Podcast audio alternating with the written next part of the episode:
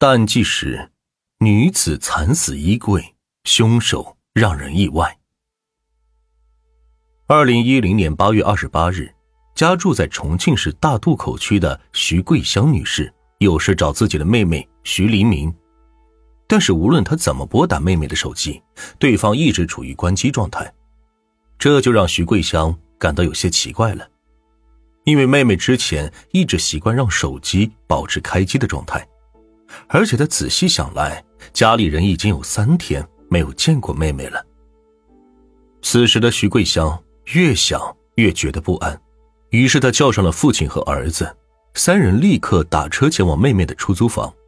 到了地方后，徐桂香掏出平时替妹妹保管的备用钥匙，打开了门，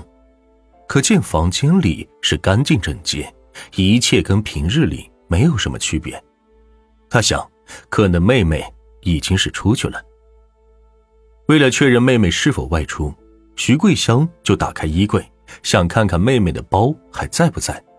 而此时，让徐桂香惊魂的一幕突然出现了：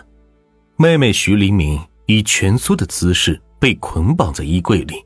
脖子上缠着一条蓝色的尼龙绳。尸体已经僵硬，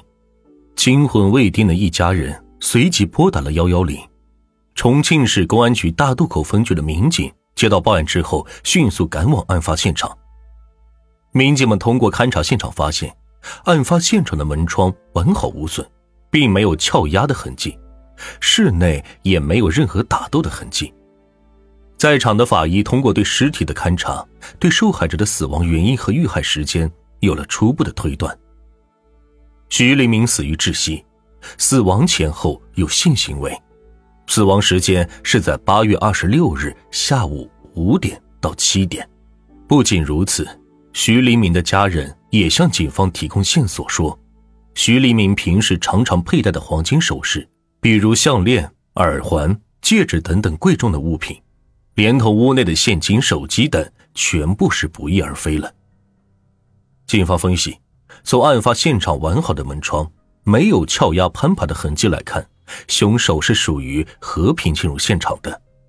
由此看来，凶手与死者应该是认识。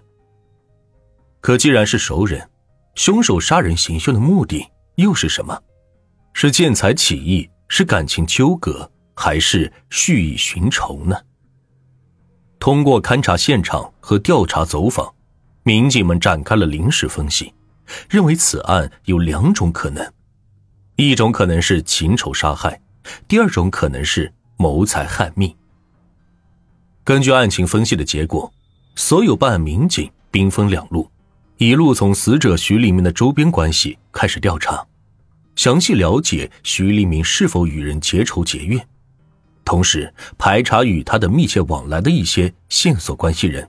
或者是有利益冲突的男性。根据徐立明周边邻居的回忆，徐黎明本人性格温和，平时为人待事都不错，周围和他接触过的人对他的印象都不错，在大家的记忆中，他几乎是没有与人产生过口角，应该不会与人接触。但是，一谈到徐黎明的个人生活，民警却听到了这种说法：死者生活作风有点问题，与多名男子有染。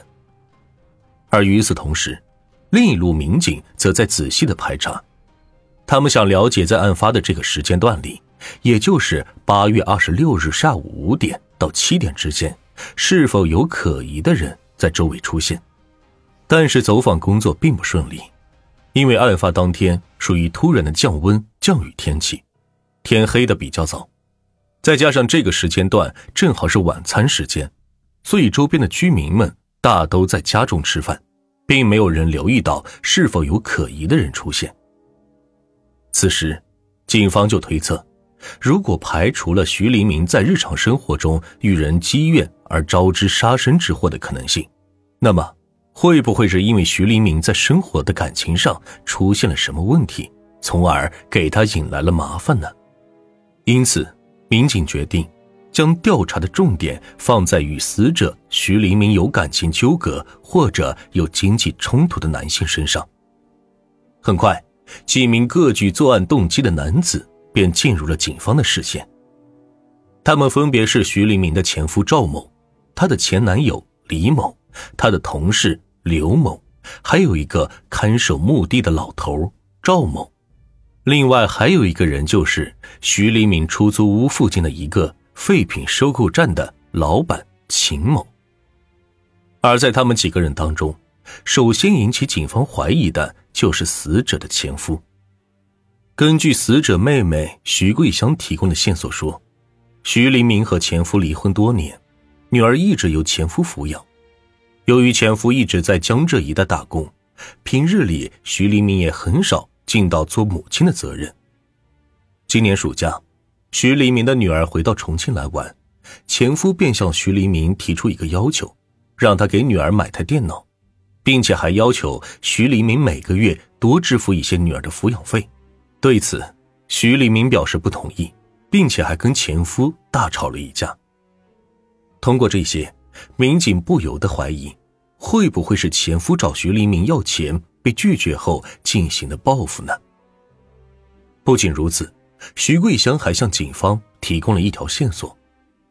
在今年七月份的时候。有人曾经给徐黎明介绍了一个男朋友，这名男子是在北京上班，并不经常在重庆。虽然两人交往时间不长，但这名男子却在徐黎明的身上花了不少的钱。而事实上，徐黎明对这名男子比较冷淡，他就觉得徐黎明欺骗了自己感情，而与徐黎明的前男友。具有同一作案动机的人，就是徐黎明以前工作地点旁边的一个守公墓的老头。根据警方调查得知，他与徐黎明的这种男女关系保持多年，至今两人仍旧有联系。在交往的过程中，这个人也在徐黎明的身上用过很多钱。会不会他也产生了徐黎明欺骗他感情，从而进行报复的念头？而另外一个与徐黎明保持男女关系的，则是离徐黎明出租屋不远的一个废品收购站的老板，叫做秦红春。他与徐黎明交往的时间比较长，徐黎明的房租、水电、电话费等都是秦红春在帮他交。但与之前那几名男子不同的是，这个秦红春是一个有家室的人，平日里和老婆孩子同住在一起，也就是说。徐黎明和秦红春之间是一种见不得光的男女关系，而根据警方掌握的线索，徐黎明在遇害前几天曾经要求秦红春帮他找份工作。更为巧合的是，徐黎明在遇害当天正好从工厂里辞职。警方分析，这两件事之间会不会有什么联系呢？会不会是秦红春看死者辞了职，觉得死者要纠缠破坏他的家庭，从而是下了毒手呢？而最后一个纳入警方视线范围内的，就是与徐黎明同厂的一个工人。警方调查得知，徐黎明在离职之前，曾与这个工人发生过激烈的争执，并且还将这个事闹到了老板那儿去，最后也影响了这个工人的名声。警方在想，会不会是工人因为这件事对徐立明产生怨恨，从而对他进行报复呢？